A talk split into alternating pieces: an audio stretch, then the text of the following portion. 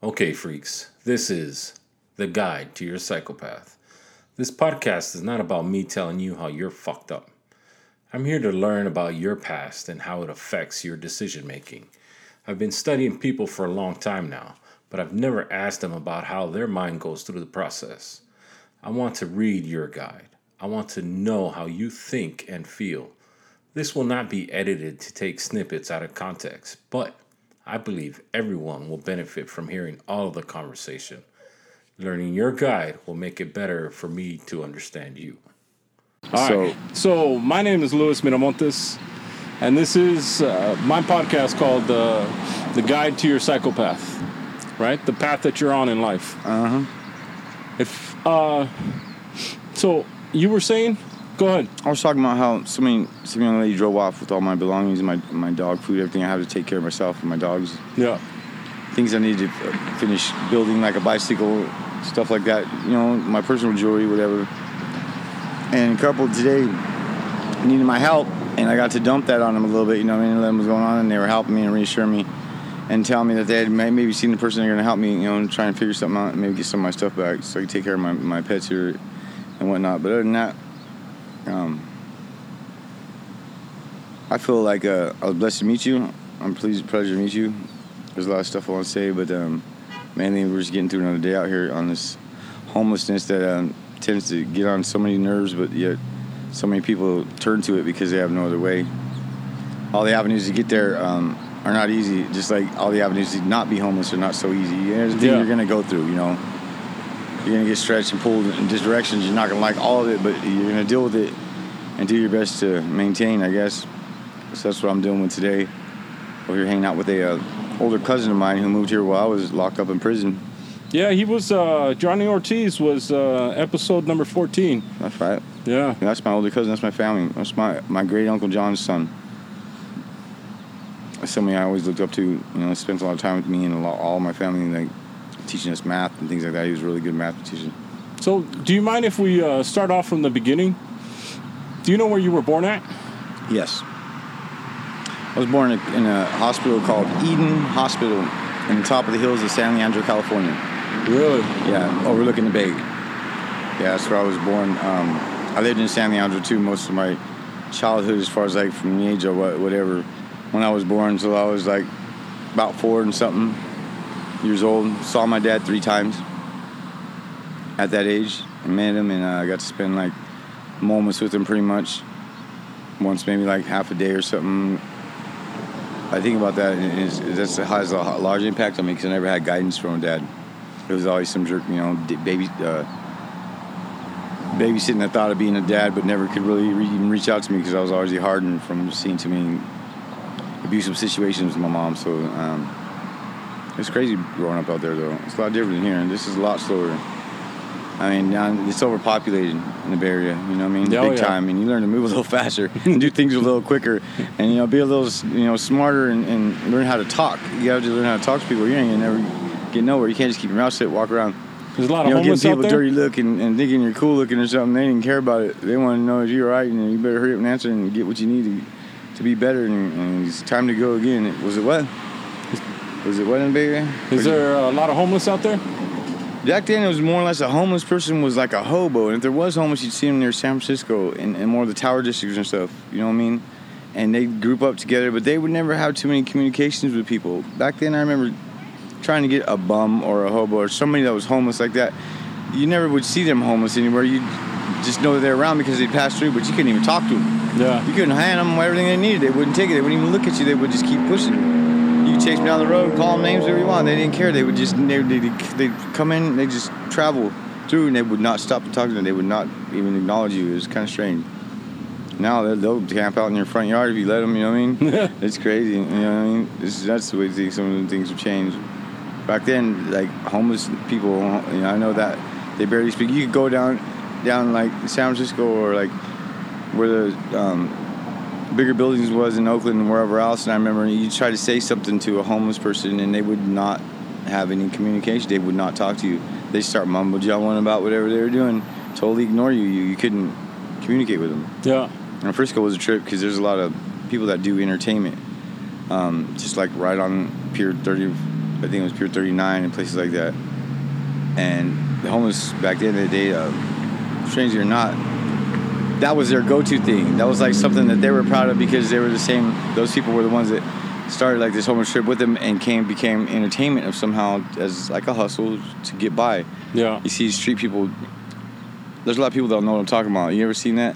They'll juggle on the corner. I mean, they'll do whatever, some kind of trick or something like No, that. I've I, it. better believe, and I'll tell you right now, those people are homeless and we're hurting, really hurting people, and they chose to, to find the talent within them better than do like what a lot of people do now and start talking to themselves and whatever's around them, whoever's around them, out of a so an insanity. I think it's just an attitude of being angry at the world. They start talking, and, that's what they'll do. They they revert to that instead of trying to find something positive in their, in their life that they can do for themselves. They just blame whoever and whatever, get mad, and then you just hear them talk. And like, they got nothing really nice to say. They'll be talking to nobody. They'll, they'll just throw these words out. Can you hear that? Like somebody's around here, like they're always like making these things up, and I don't react to it because I know they're just being mischievous or something. You know, it's a way to deter people, or be amongst a crowd. You don't want to be in a circle of people talking, and that one person that doesn't even know how to talk or communicate with me. So throw whatever out there, and it's always weird, something crazy like, "Oh, really? Okay, like that's interesting." And he's just making up something about some spirit that's around here, and, and he's uncomfortable about it, doesn't like it or something. It's always something about what's not comfortable for them. It's, it's strange. People talk like that, but homeless back then was something else. It was like carnies. You ever been around a carny? Yeah. and people are dirty. Man, they're scandalous and they are dirty and they they're like a trip. They're they're like I don't know. I'd have to say uh, how do you say that? Um, I'm not really a barbaric, but pretty close. You know what I mean? They're really determined people, but every one of them, I guarantee you, one path or the other, had to reach out to the carny to, to get themselves in a better position in life, to try to better themselves Yeah. and it always turns out they're just taking on you know spirit of a hustler. They're hustling people. They have to. They have to get you to come play these games and you know, come on over here, you'll make it, you'll do it. You know, always deceiving people. And people are pretty smart. They're crafty. You gotta watch them. well, They're sure. crazy. But out here, man, every day is just one of those things you got to get up. You know, and when you're homeless, you need to get up and find what you need instead of sitting around wanting it, needing it, letting it take over your mood. You know, somehow you're gonna have to make your way where you can be where you're at, survive. I mean, a simple thing like a dollar in your pocket to get something to drink in the morning, and stuff we all do at home. First go-to thing. Think about that every day. A homeless person is trying to go to that breakfast. Is trying to go to clean themselves up. Is trying to see who's in the house. You know, is there anything you can do to help whoever? Is everybody ready or something? You know what I mean? All that family stuff. It's the same thing. Your responsibilities out here is yourself. And like with me, I got two dogs. There's my responsibility. I'm trying to find them something. You know, if I don't have it already, it's uh, just an everyday struggle. It's real. You know. Now you were saying that uh, when you were a younger kid and your dad wasn't around, that you would watch your mom. Yeah, that was that was a lot. I, I still to this day believe that I, when I was five years old, eight years old, Can you can and when I you moved out here when I was where you- 14, how was I seeing so many years of life go by and so many things for such a long time, but yet it was only a year's time? It doesn't make sense to me. When I was five, I could have swore I, I, I was five years old for like five years. And a long five years. That's what's strange. Eight, too. Because I was being tossed around a lot as a kid, in foster homes and between family members and things. And I still today just can't believe that that one year went by and so much of life went streaming past my eyes. I watched myself live more than it seemed like a year as time. Even when I was 14, I moved out here, and, and it was strange. But I could have swore I was up in the mountains every summer for at least four years. At age 14, but it doesn't make any sense because I, if I moved here when I was 14, and I moved out of where I was, where we landed out outskirts of town out here in Visalia at age 15, and met my daughter's mother and stuff. I mean, how is it I remember so many summers up there? When I lived out out outside Stern. Where were all these summers that we went to? It, it mind boggles me that it, was- it could. It's just not possible that it was one summer that we used to go up to those rivers and those mountains. I explored this whole area when I was younger. I got a lot of people up and, and actually going up there and you know diving off cliffs and spend the summer in the cool water up there, like in, on Three Rivers and up in the sequoias. Yeah. I mean, how is it that in one year's time I knew that the mountains and the rivers and, and going up into these hills so well? In one year's time, it don't make sense. If you told man, hey, I've been riding up, I've been going up these mountains for a year, he'd laugh at you. He'd go, you're green. You don't know nothing about this mountain. And I could tell him, I beg your pardon. You want to go up there? I can show you everything up there. I can name everything up there, and I can take you places up there that I didn't even know existed that I had to find on myself, and then people know when I knew knew anybody about it. Yeah. You know what I mean? Just by hearsay, how was only a year's time? There's no way. It's, you know, it's like don't make sense. Were you clean at that age? No, I used a lot of pot. A lot of pot. I'd wake up smoking pot and go to bed smoking pot. I drink here and now and then with people, you know, with elders of mine. Of course, 'cause I was always had favor with elders. 'cause I didn't act like a child, you know. That's what I'm saying. We used to drink. I, I could have swore like many summers went by up there, and somehow I was only 14 when I moved here. So how was it? You know, I see remember so much, but um, I only turned another year older. Mind boggles me. It really does, man. It makes me think something. I don't know. It's not something wrong with me. I- Maybe there's a time in my life, a few times where I just let go of everything and stopped worrying and had a blast, had fun, and it just seemed like a lot more time because I was having so much fun, you know. Because you remember it. I remember hiking out at a place called Cherry Falls one time, and the threat of rattlesnakes up there has always been, you know, a prominent. Like that's a definite thing. And I stopped. We were coming out. It was hot. It was hundred something plus. You know what I mean? And we were coming hiking up out. We're all carrying ice chests and chairs and whatever else we had drugged down there to go swimming. You know what I mean? And I stopped dead in my tracks because I smelled a snake. I could smell where it had been hanging out. You know what I mean?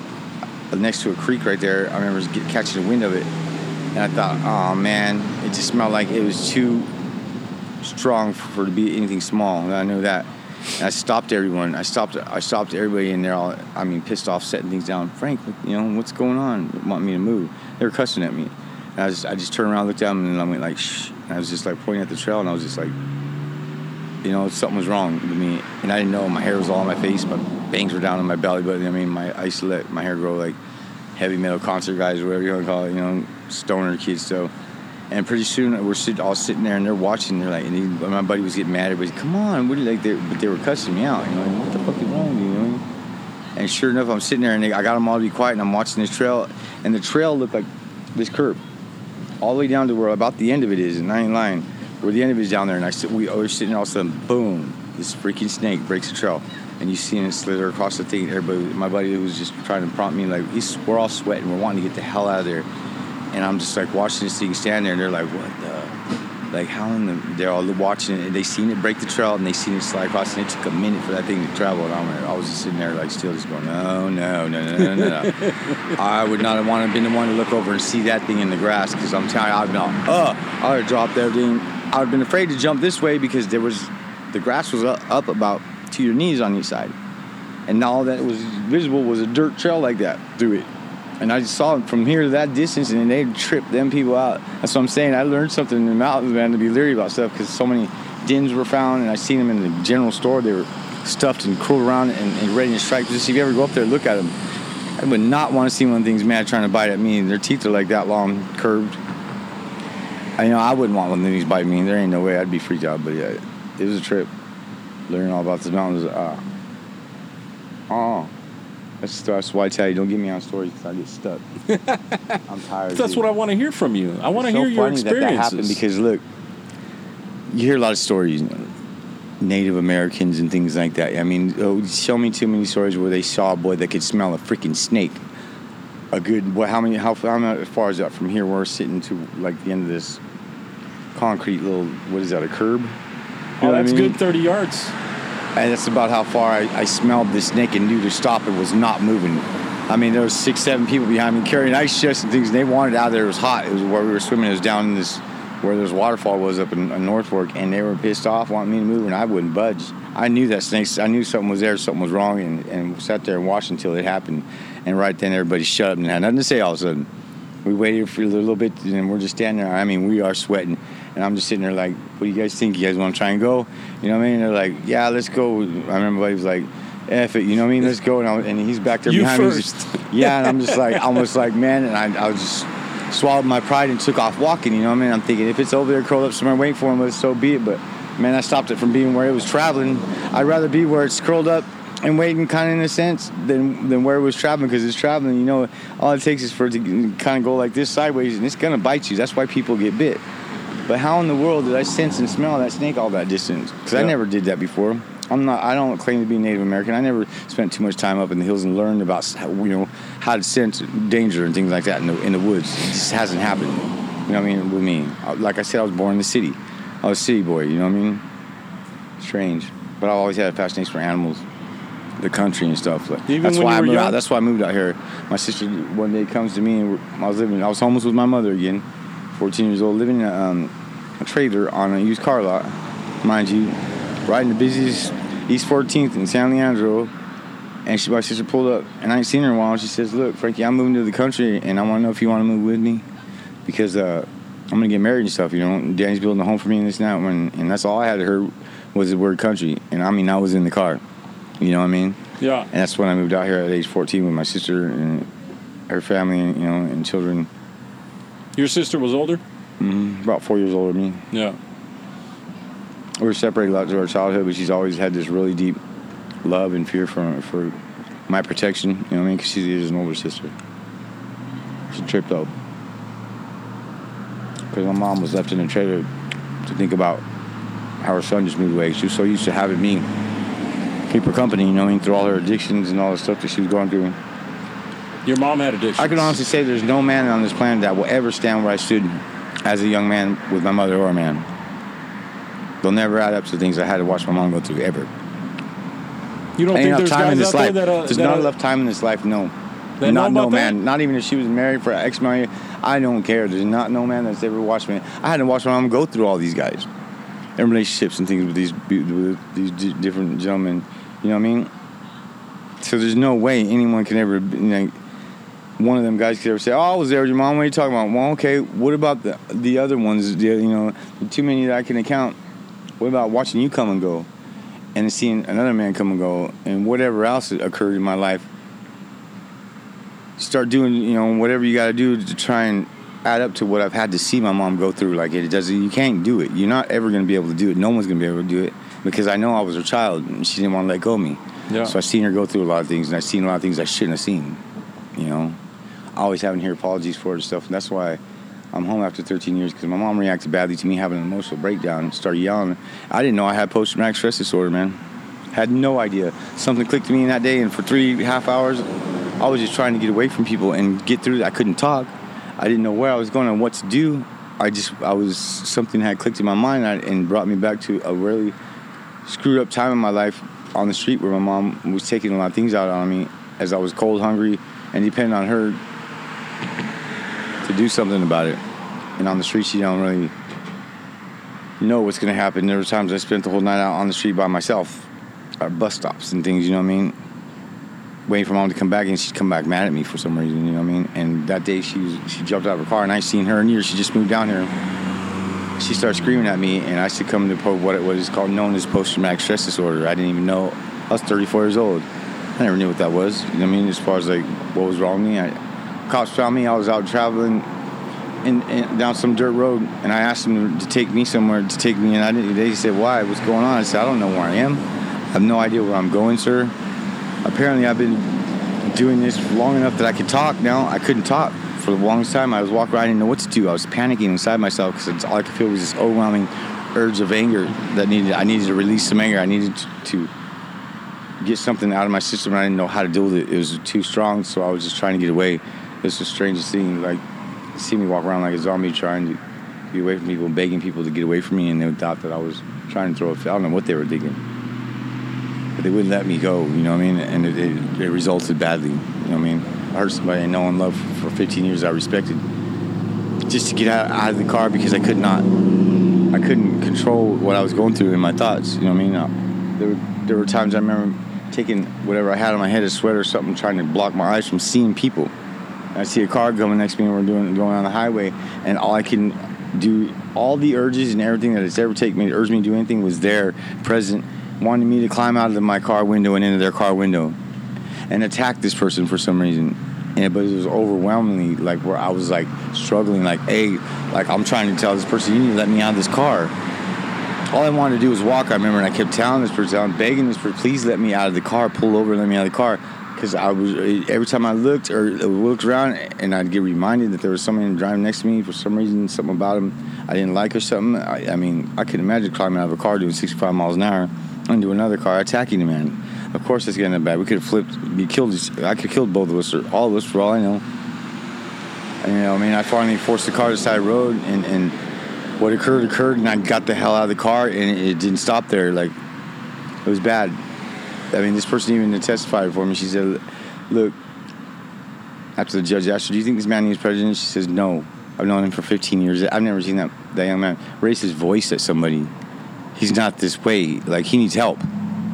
And the daughter the judge was pissed off because he didn't know what to do because there was no leading up to anything. There was no domestic, no argument, no anything. I was she was trying to help me deal with something that later on I found out when I was paroling. I talked to my pro. I told him I want to be responsible What happened? I didn't ever want to face that again. I never want to do that. I would do everything I can, programs, whatever it takes to never ever face that situation again, ever. Because it was something that I, I've known and loved for so long and that helped me in a young age out here with a place to stay and things with her family. I mean, her sons called me their big brother, her twin sons, you know what I mean? There's no way I'd ever do that. I would, I would protect them with everyone my dear life, you know what I mean? But yet here I was dragging this person out of the car to get away from me so I could get away, is what turned out to happen, you know what I mean? So I just got home. I've been home about a year after 13 years and going to prison in 08. And I, and I wanted to go to prison for that because it had happened and there was nothing I could, I could not explain to anybody that though I was at fault, I had no control over what I was doing. I did not know. Which prison? I went to CMC West. It's called the California Men's Colony. Um, it was dorm living. There was a lot, 98 something people in, in East Dorm, and we're living like closer to me and Yar, about where me and Yar is how our bunks were in there, that close. And you had a guy up, up above you in one big you oh, know, in a dorm, and then in one big room. So to say, it wasn't really very big. I mean, we were crammed in there. It was crazy yeah, that, that's just something that has happened to me. But for whatever reason, I was being asked to come home and take care of my mother and getting pictures and things in Shasta County while I was waiting to get off parole and stuff. Homeless up there, no no family, no friends. Doing the best I can because the state ran out of funding for me. They tell me while I was working part time and living in a sober living after after the program, I was doing good. And then he, my parole officer said, "Hey, I got some good news and bad news. Good news is I bought you some bus passes you've been asking for for the last four months. The, the, the bad news is we don't have any funding for you and we don't know what we're going to do. So I thought automatically I'm going to get to go home and maybe see my mother before she passes away. Get to meet my grandchild, you know what I mean, or something, you know what I mean? And um, they told me no. I said, well, what's going to go on? Because I don't have any friends, family in this county. They said, well, check this out. Don't worry about it. We're doing our best. We're trying to talk to whatever the, the place was through the state that was funding us living in these sober livings, which was a ridiculous amount of money a month. You know what I mean? And I was like, man, okay. Well, I told him in a bad way because I was mad. He wouldn't let me transfer. He told me right away. He shut me down before he went and asked his superiors. There's no, we're not gonna let you transfer. I had a job offer in Arizona with a pool company. Somebody wanted to give me a, somebody I was locked up with, believe it or not, a company truck I have family in Arizona, but it wasn't me. Family it was my aunts and uncles, people I grew up around that I knew really well, and they wouldn't let me move. They wouldn't let me come home to see my mom, and every day was dawning on me. It, it, it really urged me to think that my mom was going to pass away and I couldn't go home, let alone go go meet my grandchild. You know I mean? In this town that I was in communication with my daughter right before I got released, and it was like two months before I'm paroled. They're telling me that they're to move me, to, uh, relocate me to Shasta County, right above California that's a far cry from Tulare County, you know, in the Central Valley. I thought, what, this got to be wrong. But they made me sign the papers that said I could just sign after trying to fight it, or I could stay there. So I went homeless out there.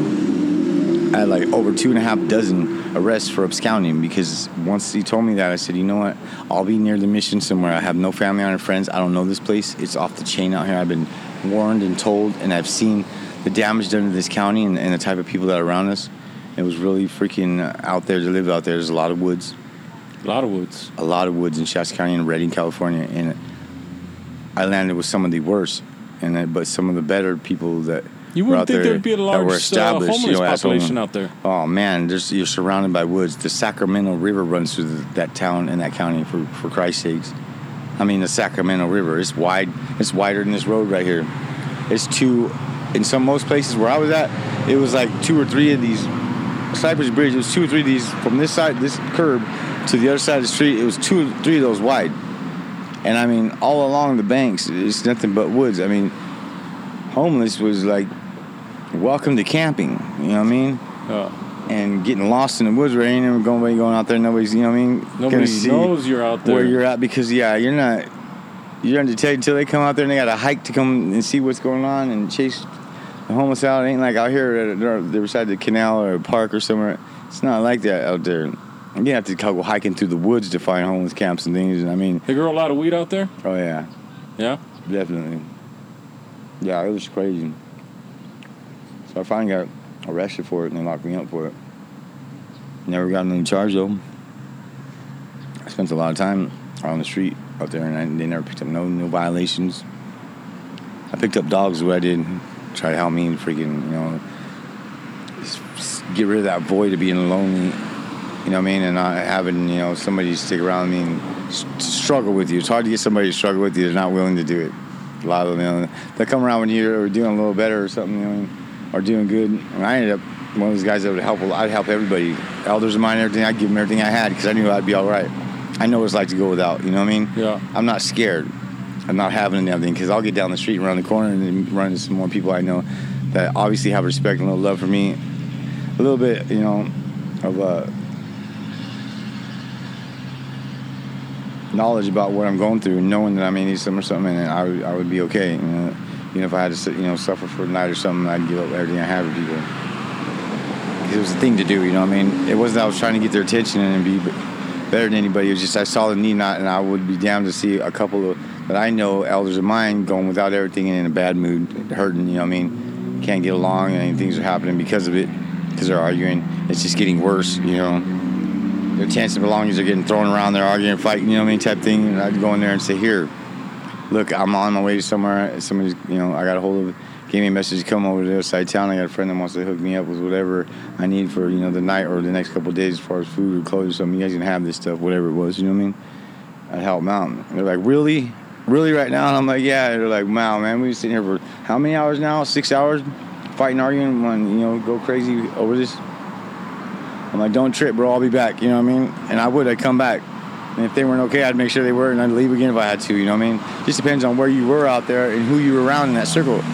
If it's someone you knew, of course you went. Hey, how you how you doing? Are you all right? Do you need anything? That's the most last question.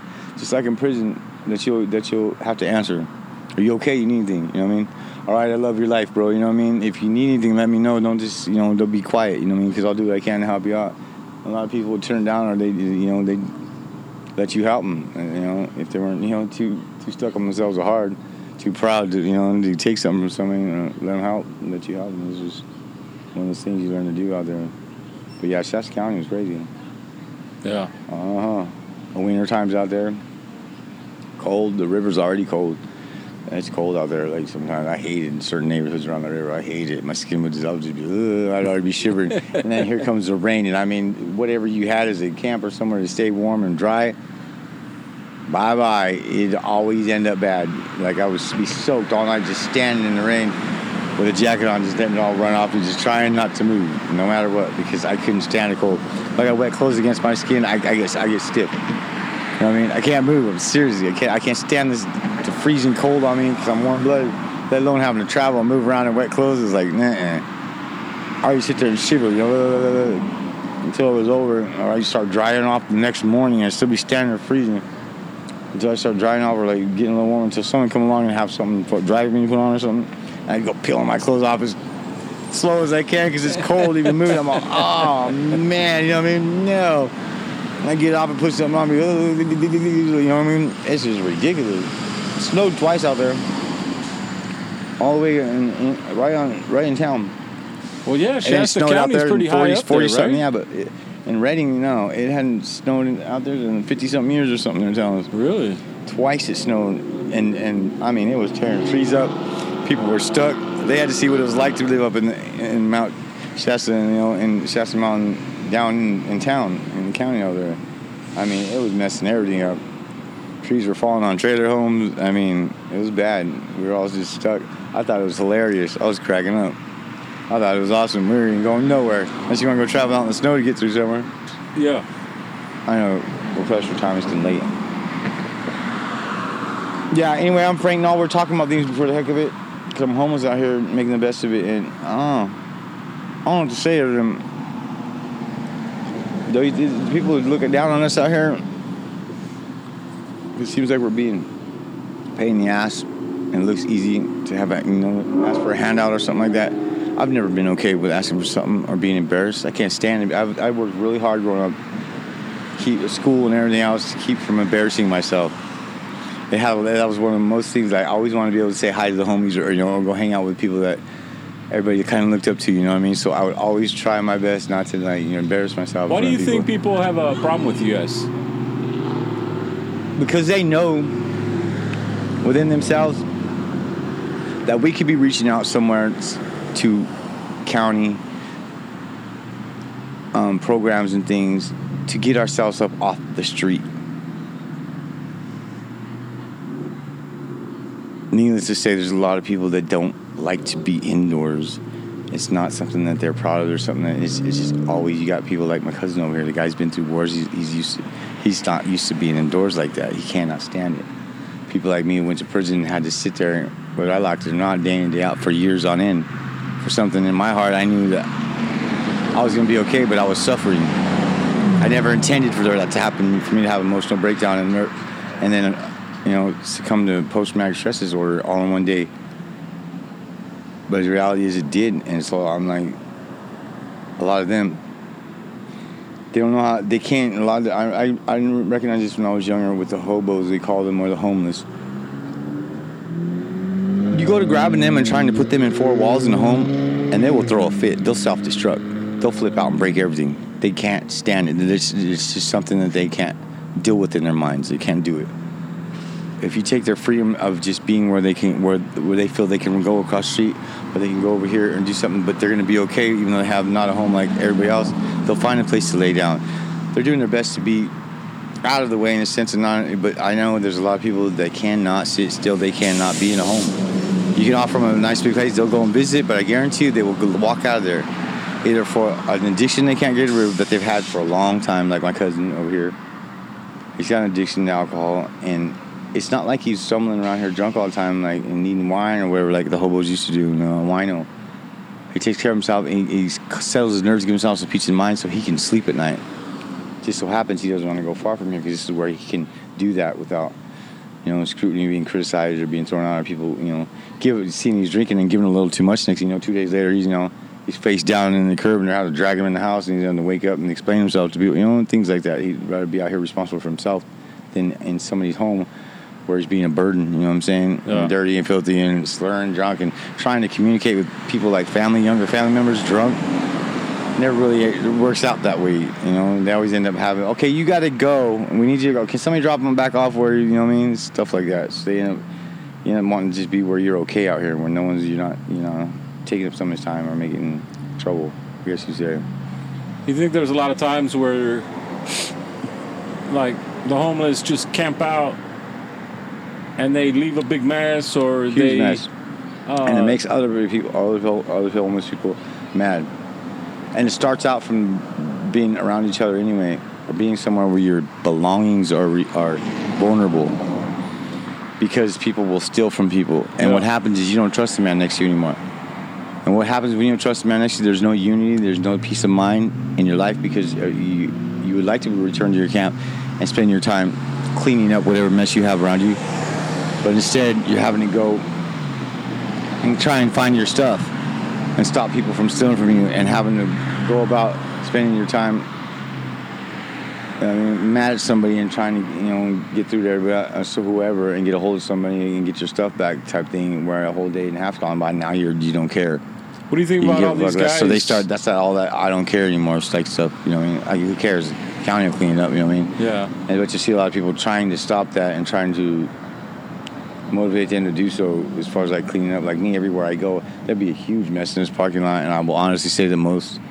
I'd have to say at least 80% of the time I will pick up every little piece of trash that I brought there because I'm not going to do it. You know what I mean? I know I've learned better and pick my stuff up and leave. Every time I've ever brought anything anywhere, and I've had county officials, cops, and everybody like push me out of somewhere and make me leave stuff because I'm trying to drag it all up out of there. Don't worry about trash. Don't worry about it. Just get your grab your things and go. You know what I mean? It's like, hey man, there's just a little bit. Can I get clean this trash up? You know, they're like, no, you know what? Just go. If you want to come back before we get it up, you can come do it. If not, right now you just need to go. And it's like I couldn't.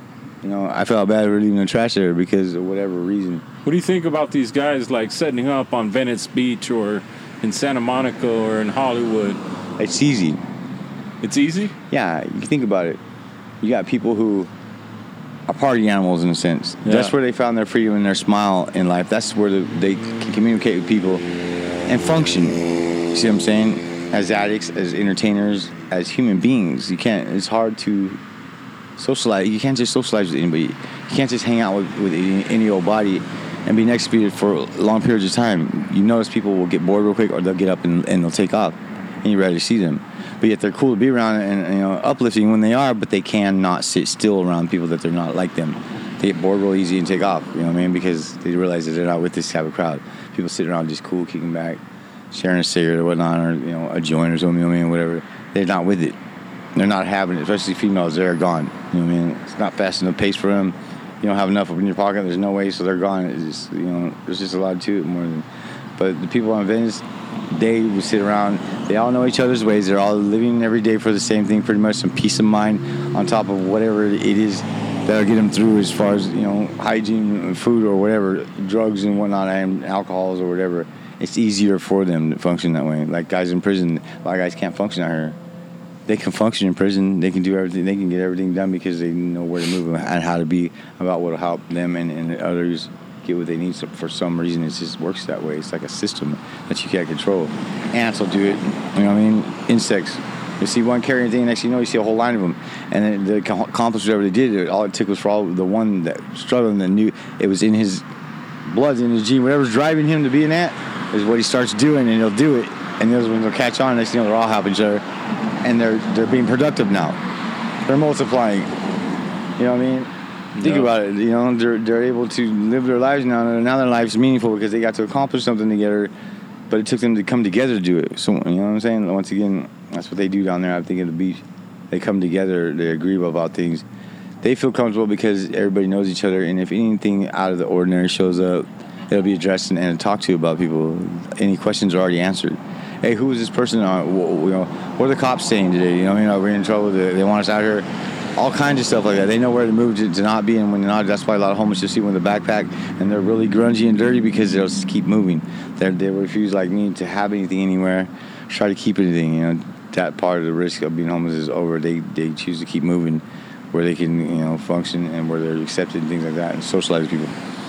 It's no fun to be. I know that homeless and alone never will be. It's really.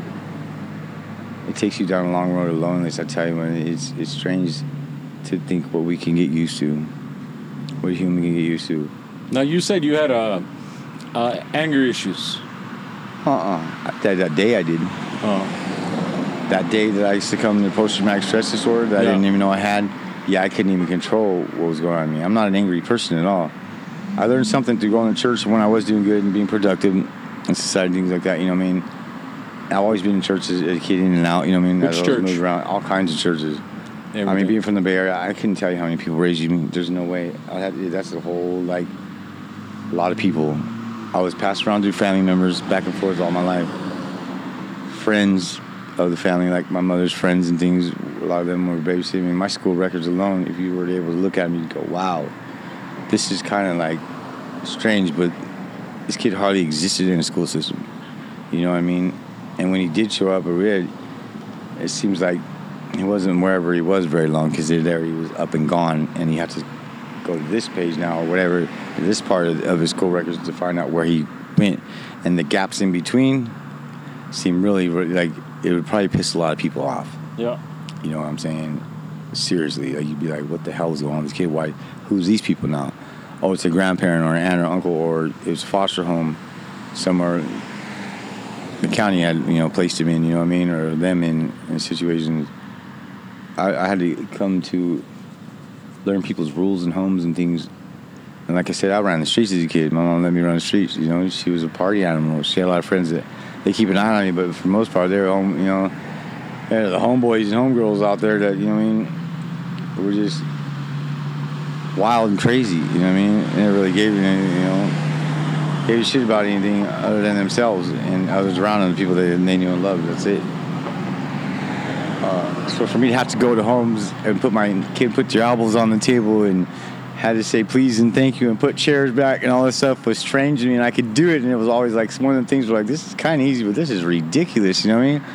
Every day and, and learn these people's rules and people coming down. I never had a father to come down on me.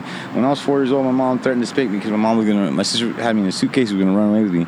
And she opened the she spanked my sister I think and uh, opened the suitcase and here I come out in my little you know clipped on un, uh, underwears on and a diaper Back then we had cloth diapers. And she went to spank me, and I was only about four years old. I flew completely over her bed, never touched it. She said, and she swore that day, promised me she would never, ever, ever in her life try to spank me or spank me again.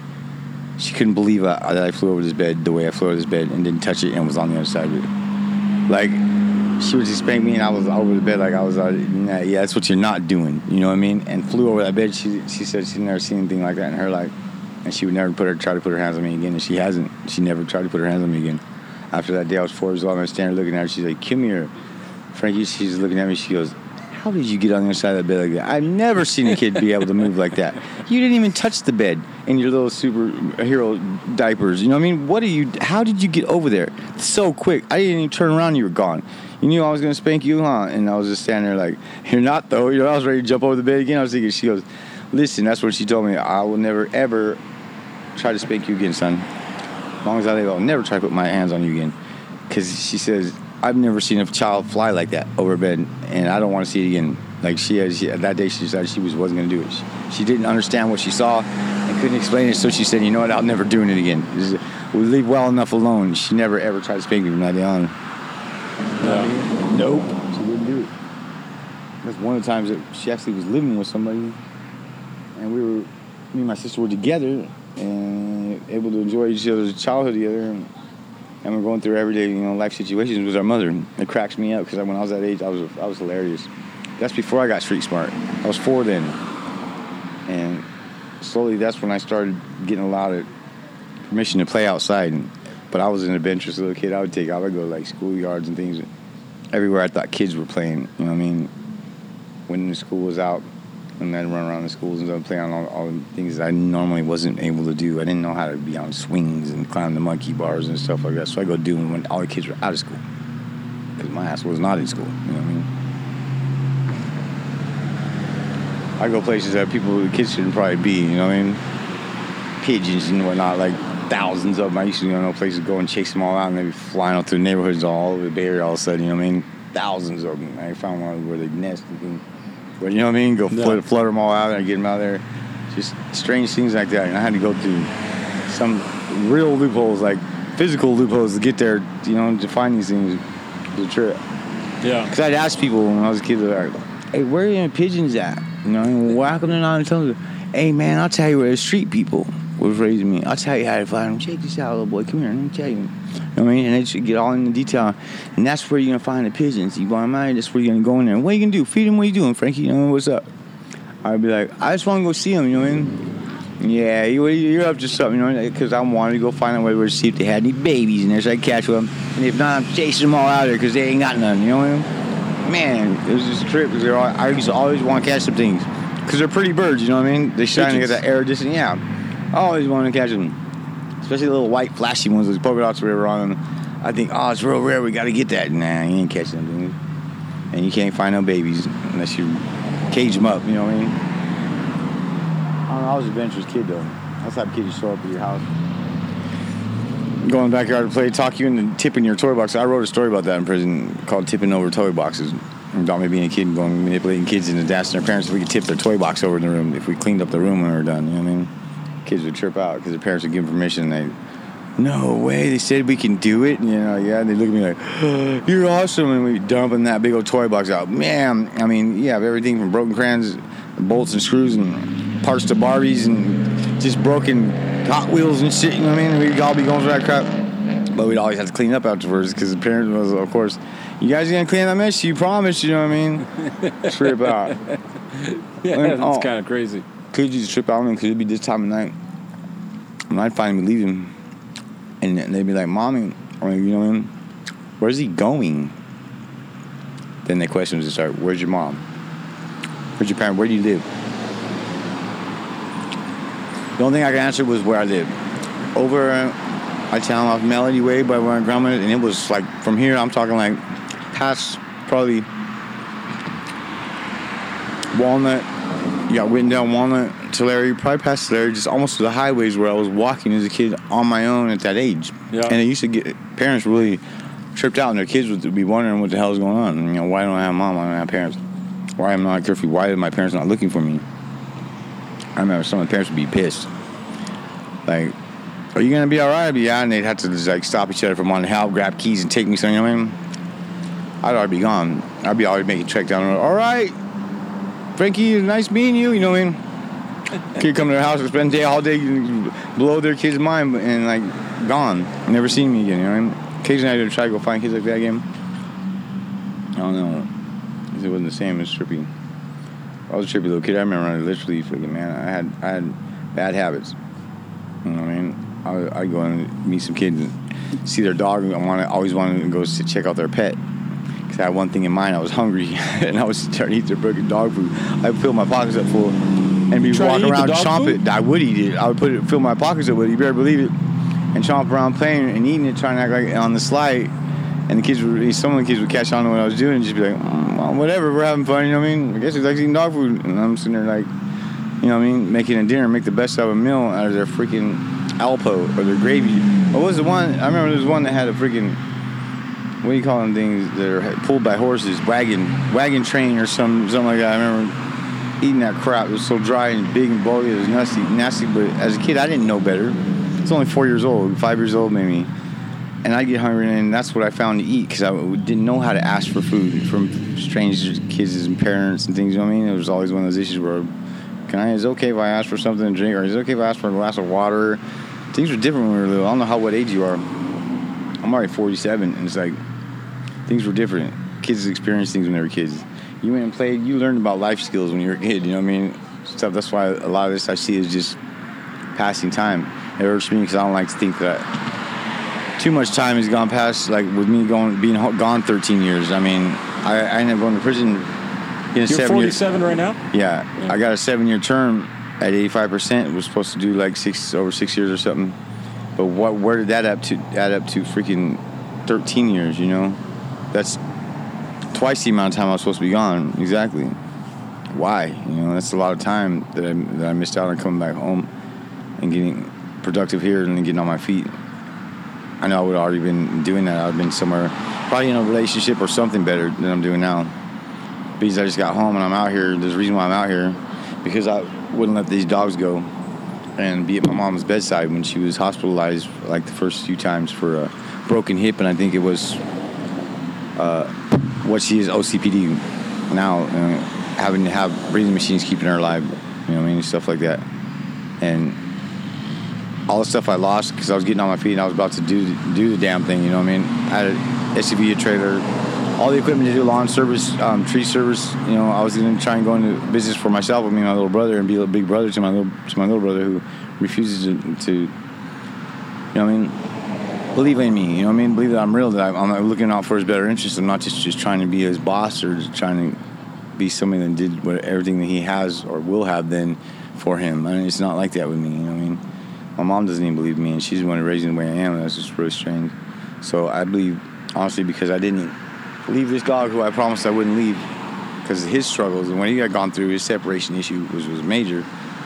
I made a dog would settle down. I promised him I wouldn't leave him, and he, had to stop what he was doing because he wouldn't let me move. I could not move. That dog was so attentive. I moved one inch, and he was right there. You see that dog. He's really protective me. That dog loves me. So is the other one, but he grew dependent on me. You know what I mean? And I told him I wouldn't leave him because I've always had a heart for animals. I've never been able really to be cruel to animals or just leave one behind. That was my pet. There's no way I'd ever been able to do it as a kid. And as an adult, or now I'm more responsible, and I realize that I won't do it. You know what I mean? So because I didn't leave the dog when the time arose for me to get on a bus ticket, so my sister's saying to come home and hopefully see my mom before she passes away. I believe my sister held against me and made sure that my mom did too. So now I'm home and I was pushed out, lost everything, have lost everything, still losing things. But I have one thing: my dogs. Yeah. The same ones I wouldn't leave. You know what I mean? To come to my mother's bedside. That's what I'm having to suffer right now. Is being you know that being vindictively pushed and obvious in my life right now, which is strange, because I came home believing in meeting my grandchildren. I have two grandchildren in town I haven't even met. You know, back in, when I started, How many kids do you have? I have one child, One child, one daughter. one and daughter, I'm really proud and of you her. have And I, it was a major struggle to be a part of her life. I'm telling you right now, me being who I am and how I grew up and being, you know, susceptible to party and smoking or whatever it is, even though I gave it up completely in 2000 or before 2000, everything. I quit doing everything and was clean for years, going to church, had a career, had my own homes, had insurance on everything, every bill was in my name. I was on the outside looking in instead of being on the inside looking out and wondering why what was wrong with my life. Four and a half years of fighting for a visitation. Finally, the judge threatened my ex to take her out of her home and put her in mine. I told him when he asked me, you know, what do I have to say about that? What do I think about that? And I told him, I said, look, my intentions were never to see my daughter taken out of her mother's home and placed in my home. That's not why I'm here. So, threats or not, that's not what I was gonna have to see done. If anything, I'll walk away and come back to this somehow and hoping that it won't damage me and my daughter's relationship. I just want to be a part. I just want my daughter to know her father. I want to be a part of my daughter's life. Period. That's what prompted me to give up in the first place. That's what led to an emotional breakdown years down the road. When I had been clean so long and doing so good, and I succumbed to drugs and alcohol again six and some years later because I fell asleep at the wheel of a semi one morning early and it scared the shit out of me. You know what I mean? I mean, I grabbed the wheel when I woke up and, and I just dawned on me that I didn't know how far I traveled. I was out almost to the grapevine early in the morning again and it scared the shit out of me. It scared me bad. I grabbed the You wheel. You were was like- sober and you fell asleep. I was yeah, I was just tired. I've been driving a lot of truck. I was driving truck for a long time. I was going out Southern California every day and try to. It's quite a drive to get just get there and get a Yeah. load off, let alone get a load and come back every day. And I fell asleep and it scared the crap out of me because I didn't know how far I traveled. If you're eh, hauling down the highway 60 mile an hour or something, and you fall asleep and you're at like 78,000 pounds, Yeah, it's a lot. you, you wake up and you grab the wheel like oh shit you know what i mean but it wasn't like that it, I, I remember specifically lifting my head up like getting comfortable before i realized that i was behind the wheel in a sense where like i was like oh man like i want to like you're stretching and then you realize you're out, you're driving you're like oh whoa and you're like oh whoa like it took that long for me to realize and i grabbed the steering wheel oh man i was whoa I was flying and going towards the grapevine somewhere outside of Bakersfield and I pulled that truck over, man, immediately as soon as I could. And when once I could get my mindset and realize it, I was in denial for a minute. I was thinking, man, there's no. What's what's going? I don't know how far I traveled, bro. I was scared the living crap. I mean, I pulled over praying to God, man, and um, I got an answer right away. Of course, it's early in the morning. Why not? But I needed to quit work. I needed to go to that my job and, and quit that position somehow and get back to being city, you know, county only like type thing and preloading trailers for guys doing that, which was driveline and get them out and get them out to further distances. It scared me bad. I can't tell you. I can't tell you how serious I am right now. It really scared me, and it changed my life because I went instead of giving up my job because I didn't want to do that to picking up something to stay awake. And after months of that, and just becoming more and more depressed about it, more and more isolated, more and more addicted again. It, it, it came to the point to where I had to realize and I had to tell my fiance What out of respect you for awake? her. I said, I am fucking, I fucked up. You know, I, I started using again. I love you so much that I can't drag you through this. You know what I mean? Um, I'm gonna separate myself. There's no way I can have you supporting me in this because I lost my my job. Of course, I let go of my marriage. You know what I mean? The first time I was gonna get married, I had doubts in it anyway because other things, but there's a lot of stuff like that. And was losing visitation with my daughter because I was isolating, you know, because of guilt. And that's what I think led me to the emotional breakdown, like months, a year, and something later. It just just kept pounding me, like, you know, telling me, always like beating, you know, how you beat yourself up about something. You know, you messed up, well, your daughter's probably wondering where you are. You know what I mean? Why are you not coming, you know, twice a month to come pick her up? A little bit of time they gave you, you know what I mean? And it was always like, I seemed like an outsider in a sense. Like, I know she loved me, and she knew who I was, she knew I was capable of as a father, but it was all that her mother and that side of what she was being raised around, keeping her from really giving, you know, being able to give a whole lot about me. I mean, school and whatnot. I mean, I go get her all her baseball stuff and everything she needed for softball, whatever, and be sitting over there alone with my dog or something, watching her play softball. At the end of the day, working, you know I mean, alone. And I was just like, man, just never really felt real. Never really felt like the closest that I had with my family, where I was every day with my daughter. I knew I didn't have to worry about where she was or what she was up to. I would ask her how school's going, if she needed clothes. You know what I mean? I tried. I did it. I accomplished it for myself. So that's what led me to emotional breakdown and led me to prison, led me to freaking coming home after 13 years, led me to being out here homeless today because I wouldn't give up to the point to where I thought, you know, if I don't pass away dying today or crying, if I don't not die crying, it's gonna be a miracle because I was in so much pain and I was so broken and I wasn't even upset, depressed, high or anything. I just went to get up like a normal day and went to use the restroom in the morning. By the time I got around the corner of the bed, I was hunched over and didn't know why. Something like I just somebody just told me I just like just a, a large breath came out of me and I, I just kind of like grabbed my knees and then was like kneeling over. I was like, like I wanted to feel dizzy or something. And when I stood up, tears started rolling down my eyes, and I wasn't even upset about anything. I didn't understand what was happening. Next thing you know, the thought about what was going on over here with these tears rolling down my eyes started hitting my heart. And for two and a half plus hours, I stood there gasping for air, trying to get air to my lungs, let alone ask for help or try to cry out to somebody to help me fucking get over what was going on. I was just bawling my freaking eyes. I was so upset. It was not really, it wasn't funny. It wasn't funny at all. Because I honestly thought there were times that I was gasping for air. I was thinking, man, I'm going to die. I can't even get it together long enough to ask for help or let anybody know who's over here tripping out, going, all right, Frankie, Frankie, are you all right? You know what I mean? They're, they're begging me to answer them. I, I, couldn't even get together long to get enough airline lungs to tell them anything. It just continued to come out. I was so freaking. It was like it's, it's something that just kept pouring, like beating. All this stuff I've been being a better man all these years, having a good heart, just beating me for it, like killing me. I was like, this is stupid. All to freaking finally calm down after two hours plus and get my breath and gonna start to walk outside to my mom opening a car door, yelling, screaming at me something about drugs. And something clicked. All of a sudden I was a zombie, couldn't even talk and didn't know where I was going or why I was doing, but I couldn't let nobody come near me and there was people all over the place and everyone I saw I wanted to victimize. And for any just to get away from them, to get them where I couldn't talk. I couldn't tell you what I felt for some reason because the post traumatic stress disorder wouldn't allow it. I couldn't get any, anything together. I was like lost for cause. Something clicked, and I was just a zombie trying to get away. Every time I tried to walk off or going where, here's somebody coming up to me, and I was just like trying to tell them like I need to get away from me. Let me, because they thought something was wrong with me. I was high on drugs, so my mom was stating there was nothing wrong with me. I had an emotional breakdown. You know, I mean, years of being a better man and tucking away a lot of pain, all that pain through childhood and everything. Finally, at 34 years old, I snapped, and the camel's back broke, and I, and I ain't no way to explain it other than you know, if any, anybody ever had an inch, inch of love in their heart for me or respect or saw me do anything solid for an amount of time, if I were them, I'd be one pissed off motherfucker that day and we walked off. Thought, you know, this is bullshit. And you know, it's like here I am dealing with this stuff when I get home. Fine, this is what I'm dealing with. Instead of being able to focus on going to work tomorrow and bettering my life, continuing to better my life. I got people taking everything from me because they're mad over it because I wouldn't leave a couple dogs back in the day years ago to come be at my mother's bedside. And this is a hidden secret between them all. And, and believe it or not, my mom was using some of the most low life people. I mean, I was active in prison. I stayed active and I stayed main line. You know what I mean? No matter what it took.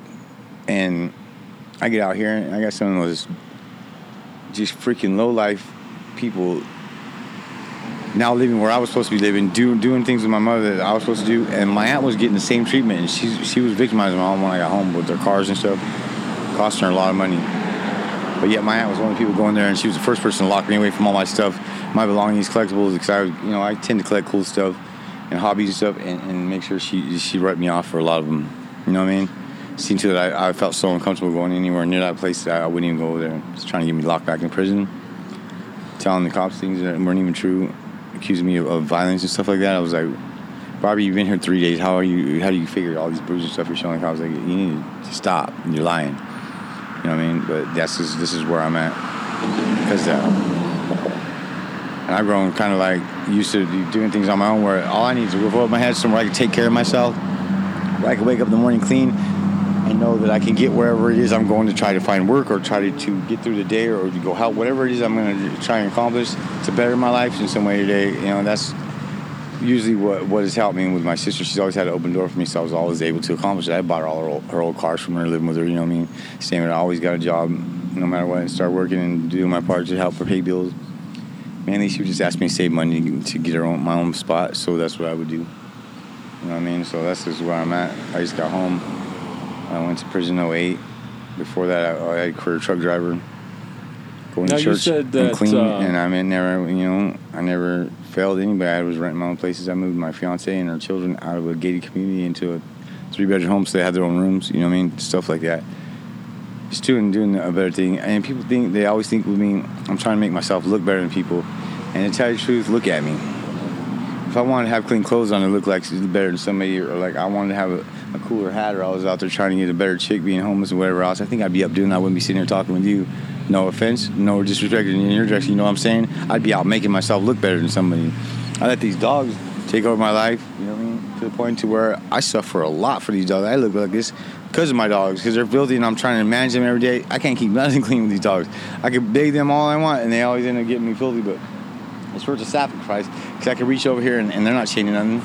They're not leaving my side. They won't leave me. The white one will because he's a goofball. He doesn't know better. The, the dark one refuses to let him. Like this dark one will not leave my side.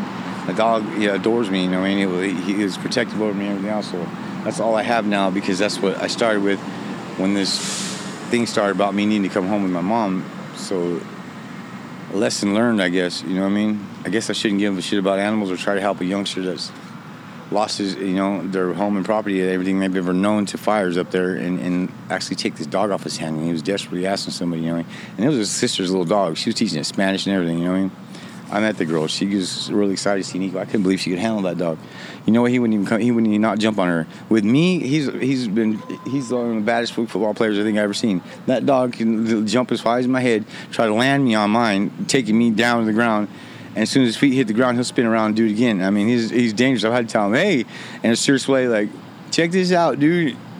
You better, you know, mellow out on me, dog. You know what I mean? Because he's bad. He's a badass, and he knows he can do it. He's really active. He's he's hyperactive as hell, but he's learned to do what he's doing now and mellow out. I could walk. I could walk off right now for me and you, and take off of that store. You could leave, and I can guarantee you, with almost everything I know, I can come from that store 45 minutes later, whether you're awake or not, and my dogs will be right here. He won't move. That's how much they've grown to trust me. That I'm, you know, I'm always gonna come back. I won't leave them. You know what I mean?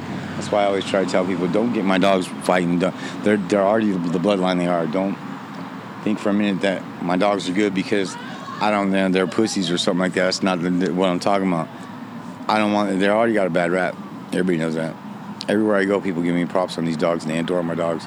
And I had to tell some people, hey, you don't have to walk around my dogs. It's okay.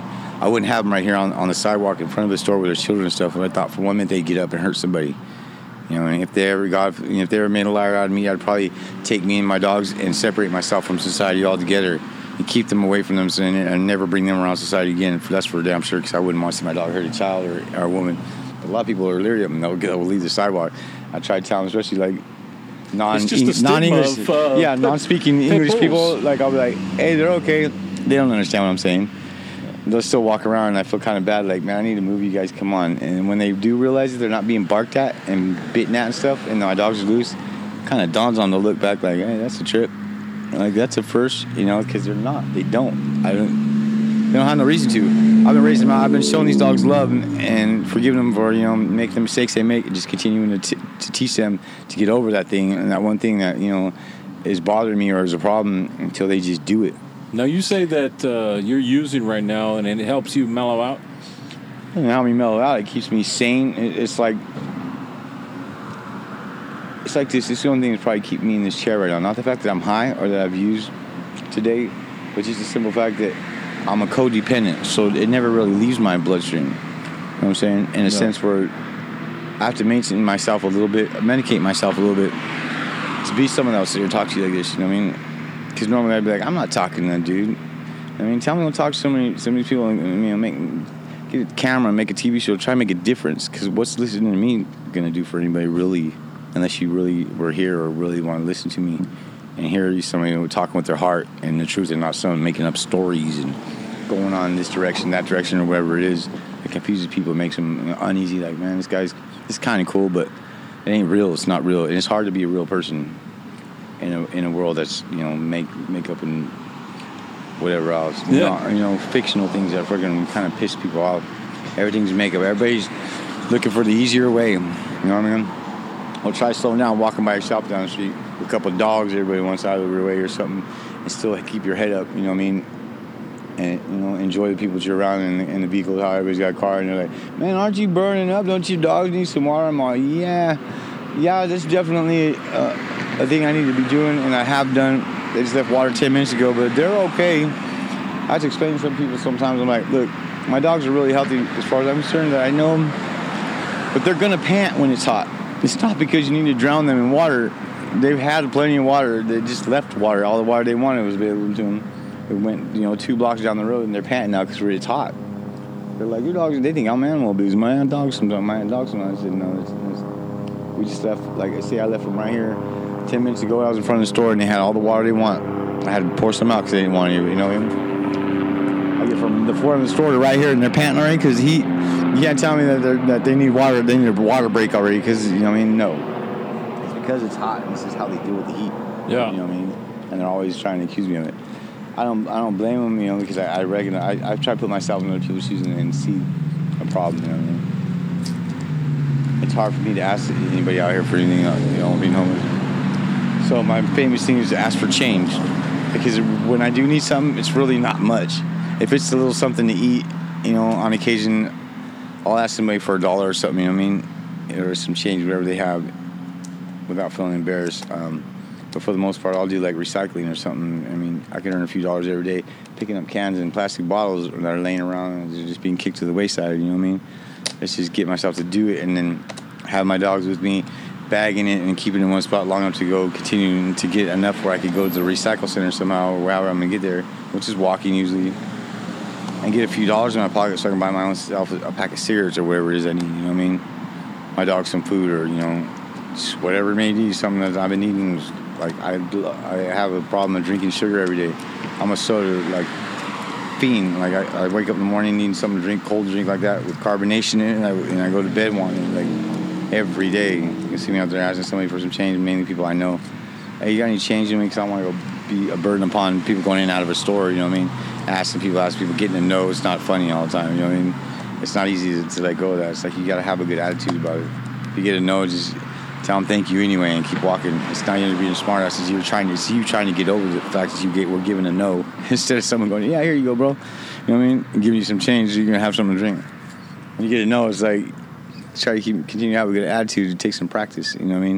You still gotta be grateful. You gotta be grateful for the no, like you do the yes. You know what I mean? The same way because if it's not, people tend to think that you're you're, you're an asshole. You know what I mean? They don't want to see you having anything, man. So it's just it's humbling. You that much. The first thing I want to do is say, "Yeah, you got change, man. You know, I'm sorry. I know you got steer. You're lying to me, or you know, I just saw you light one. You can't do that to people. You, you put them on the spot. Because it's just rude, and if that's the attitude they want to have, then so be it. You know, there's someone right around the corner that's more than willing to help you out, and some. You know what I mean? A lot of times I'm not even doing anything, and they'll give me money to make sure that my dogs are fed. They'll, t- they'll ask me to take care of my dogs. Slide me a little five dollars something on the side to get my a couple cans of dog food, whatever, and, and a bottle of water. You know what I mean? These dogs were all unhealthy, and I was. I probably wouldn't, you know, be out here. I'd be somewhere trying and just frantically get whatever it takes to take care of them. But they're happy. I've been homeless with them ever since I got them. Except for a little bit of time, I came home and was in the home with my mom. Get out of my food, okay? You want some more chicken? Look at them. They're hella mellow. They're hilarious. People love these dogs. I think now that your dogs are up and at them and they're starting to get a little active, Look at me. uh, it'd be a good time to end this. So, uh, I would. I Say bye, think- Nico, and bye, Ki. so thank you for uh, your stories. Yeah, I'm sorry uh, it's not it's not fast enough for you, so you can listen to it and sit there and listen. Maybe one day to help you help others and then get whatever it is you're going to accomplish something. But I wish you the best about it. And to tell you the truth, it's, it's an honor to meet you for getting come and doing it in the first place. I, I, I wouldn't hold it against you if you went home and, and, and packed it up and put it on the shelf. To tell you the truth, because like with me, I, I, I've I, I've wanted to shed a few tears sitting out here, but to tell you the truth, I don't really want to share my life with people like this because all it does is, is cause me pain. I got to find a way to get myself out of this chair now and get over it. You know what I mean?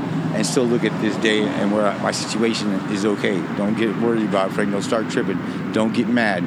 Don't go start blaming people and have an attitude with somebody because you want to get out of the situation. Don't go blaming the county for forcing you to call on them or whatever programs to get you somewhere where you're a lost cause and all this time's gone by and all you've done is, is became more and more lonely and confused, you know? That's one of the reasons why people like my cousin Dean don't go to the county for help. Time is said and done, they may be somewhere in a better place where they're out of the rain or something, but they're not really happy. You know what I mean? They're not comfortable. They can't look around and go, "Hey, bro," and have somebody talk to that can relate to them. So go figure. You know what I mean? Why we're not somewhere where we should be? Because we could be looking over and trying to talk to somebody that really don't want anything to do with us. To care less what you're saying. You know what I mean?